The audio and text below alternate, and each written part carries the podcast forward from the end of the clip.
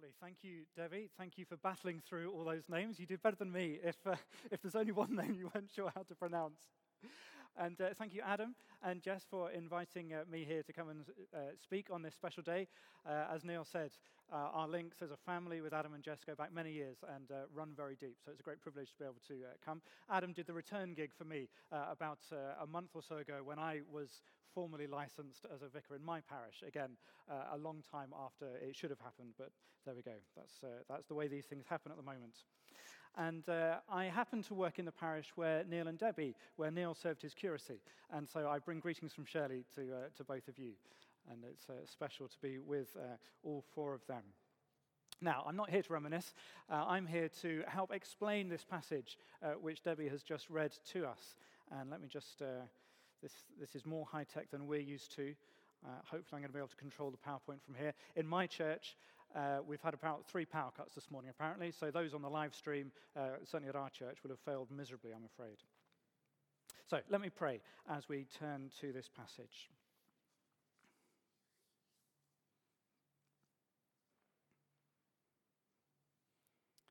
Lord Jesus, thank you for your word to us.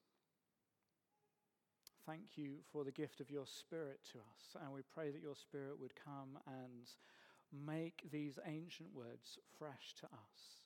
Show us their relevance. Show us how you want them to shape our lives so that we can live for your glory. Amen.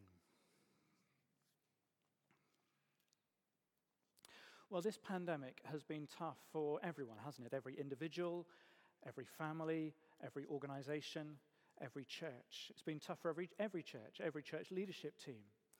And we've been forced to ask searching questions about what it means to be church, what it means to live as Christians uh, in this sort of day and age.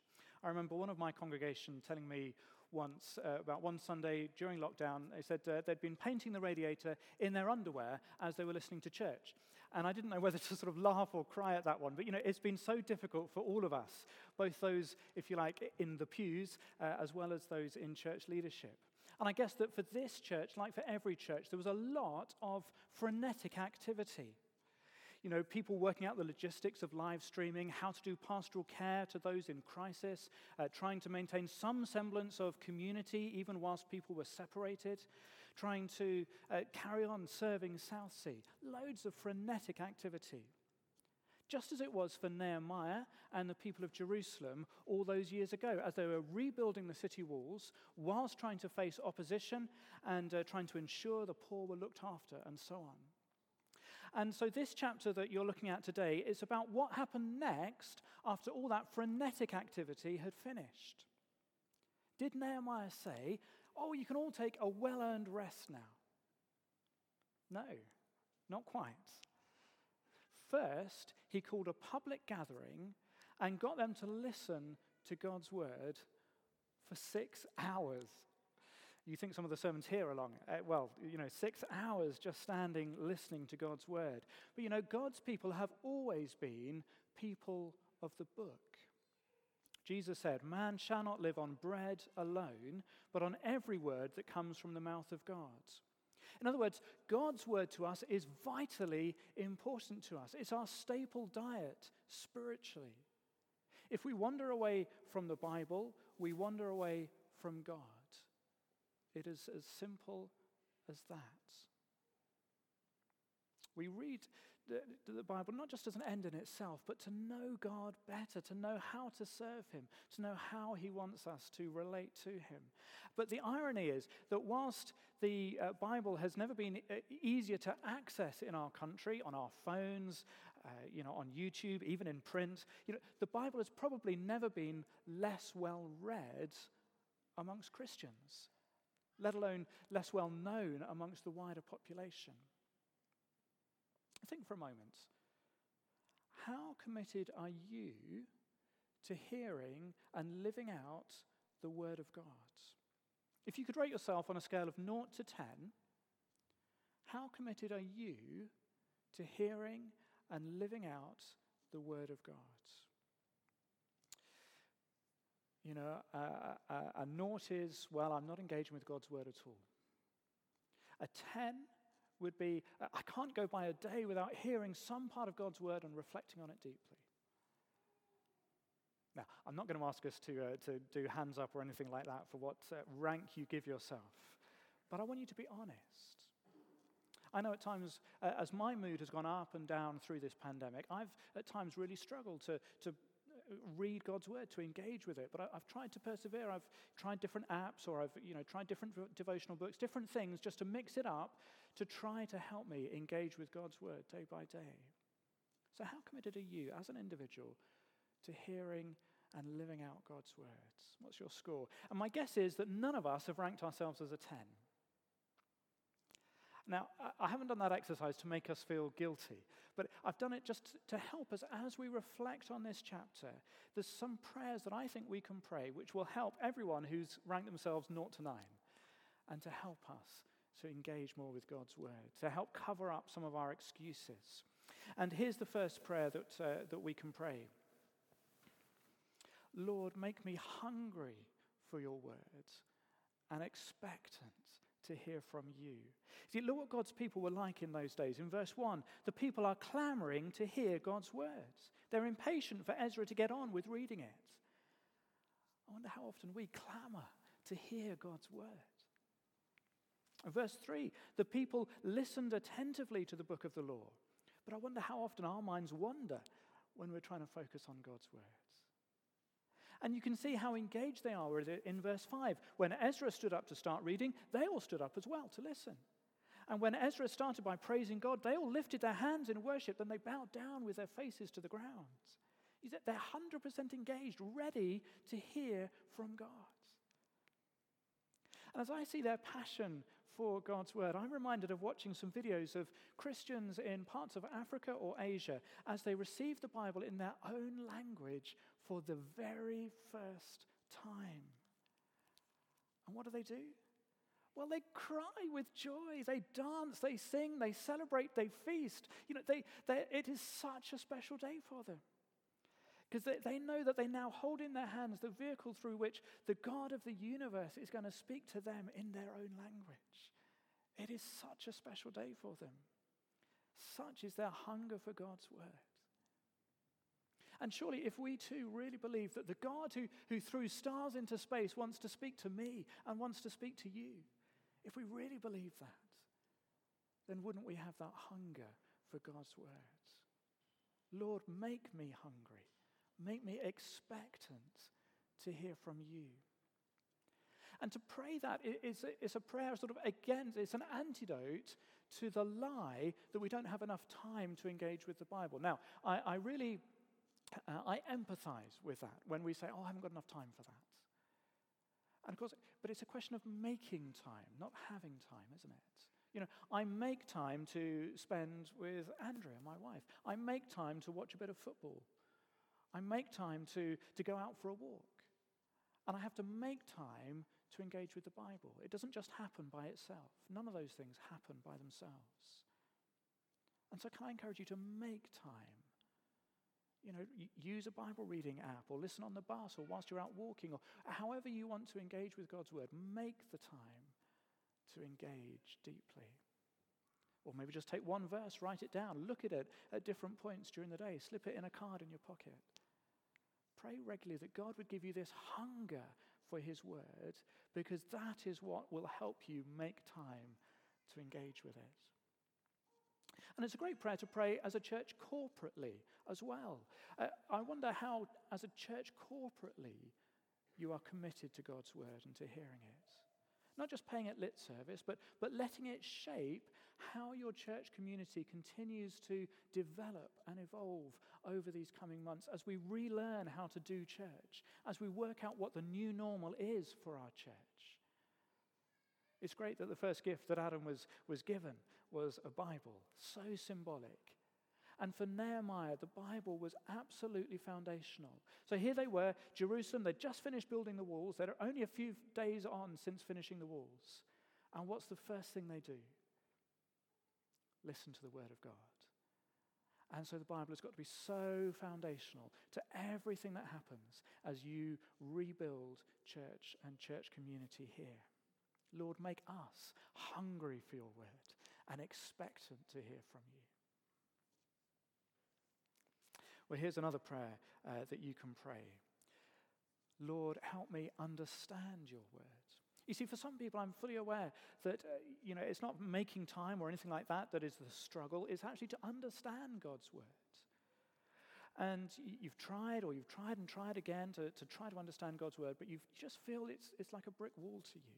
And I empathize, you know, at times, even after years of theological training, sometimes I un- struggle to understand parts of God's word. But the great thing is that the Bible isn't just written to us as individuals, it's written to us as a community.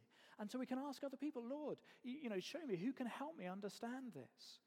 And back in Nehemiah's day, they had these uh, thousands of people gathered in a huge square. And verse 4 tells us that Ezra, the priest and teacher of the law, had a, a specially built pulpit to read from. He would read a chunk of scripture. And then it seems from verse 7 as though stationed around the square were 13 Levites, people who'd been specially trained for this. And their job was to unpack and explain what Ezra had been reading. And the end result, repeated a couple of times in this, is the people understood. And you see, the priests and Levites of the Old Testament weren't just there to offer sacrifices, they were there to teach God's word to God's people. And in the New Testament, it's clear that one of the key roles of church leaders is to teach God's word to God's people. That's what, one of the key things that Adam has been set apart to do. And if you feel that the Bible is sometimes unintelligible to you, pray regularly. Lord, help me understand your words. And ask for help from others as too. Ask the uh, Neil or Adam, listen to preachers online, join a, a, small group if you're not in one already great places for helping to understand God's words. Here's another prayer to pray uh, Lord, make my heart tender to your words. Sometimes it's as though the spiritual arteries of our hearts get clogged up, don't they? Either because we're so familiar with God's word that we think it hasn't got anything new to teach us. Sometimes I find myself thinking like that or the arteries of our spiritual hearts can become hardened because we think God's word is irrelevant. But either way, God's word doesn't touch us deep down like it's supposed to. It doesn't stir emotion in us. So pray, God, make my heart tender to your words. You see, God's word is supposed to provoke a reaction in us. In verse 9, we read that all the people had been weeping as they listened to the words of the law. They weren't crying because the sermon was so bad. They weren't crying because they couldn't understand God's word. They were crying because they could understand God's word, and they suddenly realized how far short of God's word they had been living, how sinful they were. Hebrews 4 tells us in the New Testament the Word of God is alive and active, sharper than any double edged sword, penetrating deep within us, judging the thoughts and attitudes of our hearts. And as it does that, it's going to produce an emotional reaction within us. Sometimes we will weep. But God's Word shouldn't just produce sorrow as a reaction, it should bring joy as well. When Nehemiah saw the people weeping, he, he sidled up to Ezra and uh, whispered in his ear, Okay, that's enough for today. And then he shouts out to the people in a loud voice, verse 10 Go and enjoy choice food and sweet drinks. Send some to those who have nothing prepared. This day is holy to our Lord. Don't grieve, for the joy of the Lord is your strength. And the Levites stationed around the square back him up. Verse 11 Don't grieve, they say. And so, verse 12, all the people went away to eat and drink to celebrate with great joy because they now understood the words that had been read to them. And it's strange, isn't it, how God's word can bring both grief and joy. Grief as they understand their own sin more deeply, joy as they understand that God has forgiven them grief as they realized that their nation's exile had all been their own making because of their disregard for God's ways. But joy as they realized that God is still committed to them despite that. He'd promised to bring them back, and now He has. And I wonder are grief and joy part of your response to God's words? Let's be praying, Lord, make my heart tender to your words. And you see, I fear that some of us stop at grief and we never discover the joy that God's word is supposed to bring. It's as though they've only entered into half of the gospel. They think of themselves just as miserable sinners, and they, they without stepping into the joy of knowing God's forgiveness. Or they think, oh, I'm not doing very well as a Christian. Without realizing that the whole point of Christianity is that Jesus has done it all for us. Or they only get as far as thinking, oh, well, I ought to go to church without realizing that here is a whole new family to encourage us and come alongside us, to celebrate with us and grieve with us. Or they think, oh, well, I, I ought to read the Bible. Rather than entering into the joy of knowing that this is the God of the whole universe who is speaking to, to us individually. What a privilege. You know, God Himself is joyful. He wants us to live in His joy. The joy of the Lord is our strength. And so I wonder have you entered into that fullness of joy that God wants us to experience? Maybe the prayer for you is Lord, let me enter into the fullness of your joy. You know, Jesus talked to his disciples about experiencing a joy that no one would be able to take away from them. In other words, a joy that isn't just for happy times and celebrations, but a joy which sustains us even through the darkest times. That's why the joy of the Lord is our strength. It's the strength to keep going even through the darkness. Some of you will know the band, uh, the Rend Collective. Uh, they sing a song called The Joy of the Lord is My Strength from this very verse. And two of their band members, a husband and wife, have shared about having the devastating experience of having a miscarriage. And then having to go on stage and sing in front of hundreds or thousands of people and be full of joy. And they said this. Even though the, you know, singing and leading worship was the last thing they felt like doing, they said, Most people think that joy is just for happy people or optimists, or that it's easy when times are good. For us, we really proved it in difficult circumstances. That's what gave us the strength to go on. We chose joy and faith and trust rather than despair and cynicism. And we want to encourage you to do the same. No matter what storms you're going through, the joy of the Lord is your strength as well. Maybe that's a word for some of you here. I don't know what storms you're going through at the moment but may the joy of the Lord be your strength too. Here's one final prayer to pray Lord, make my will obedient to your words. And you see, sometimes if we're honest, the reason that we shy away from engaging with the Bible itself is because if we're honest, we fear that God is going to say something to us that we really don't want to hear. I was chatting with uh, someone in our congregation just a few days ago who, who hasn't been praying about a key decision that he wants to make. And I teased out a little bit why he hadn't been praying about that when he's happy to pray about loads of other things. And it was because he was afraid of what God might say to him. I'm sure he's not the only one to do that. And so maybe deep down, we, you know, we're quite comfortable as we are and we're fearful that God is going to ask us to change. He's going to ask us to, to give up uh, a bad habit that we have or an addiction that we can't let go of or a wrong lifestyle. Or He's going to ask us to start doing something which we, we don't feel comfortable with. We shy away from God's word because we don't want to be challenged. But here's the thing remember that God is always for you. He's never against you, He's always for you. And so if he asks us to, to do something which you know, feels a bit difficult, which feels uncomfortable, it is always for our good and never for our bad. Yes, it might be a difficult and painful process, but it's always for our good. God is always on our side. And later on in this chapter from Nehemiah, the people gather together again, this time just the heads of the families, and they listen to some more of God's word. They realize there's some festivals they haven't been keeping, which they were supposed to be keeping, including one called the Festival of Booths that was supposed to be happening that very month. And so straight away they put it into practice at no small inconvenience. It means they had to collect material to make tents, they had to camp away from home for a while, they had to live, leave their fields again. But it says their joy was very great. In other words, their obedience, even though costly, brought them great joy. So let's keep praying, Lord, make my will obedient to your word.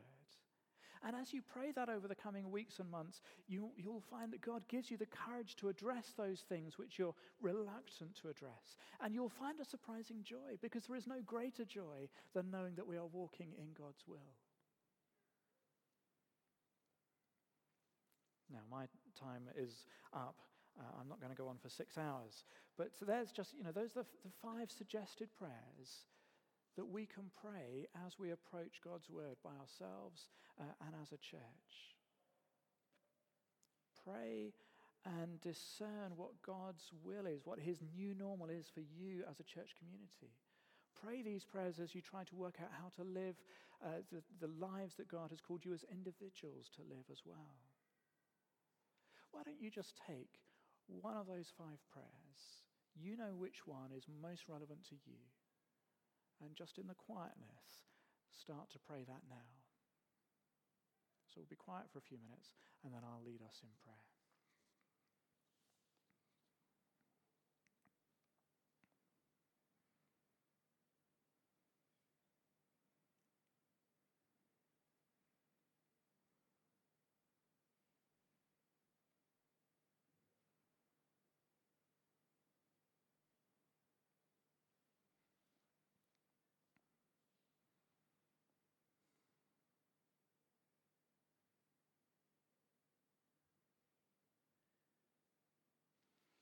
God, it is such a privilege that you want to speak to us, that you, the God of the universe, know us by name and call us by name. That you, the God who looks at the whole world, knows this church, St. Jude's, and longs to direct this church.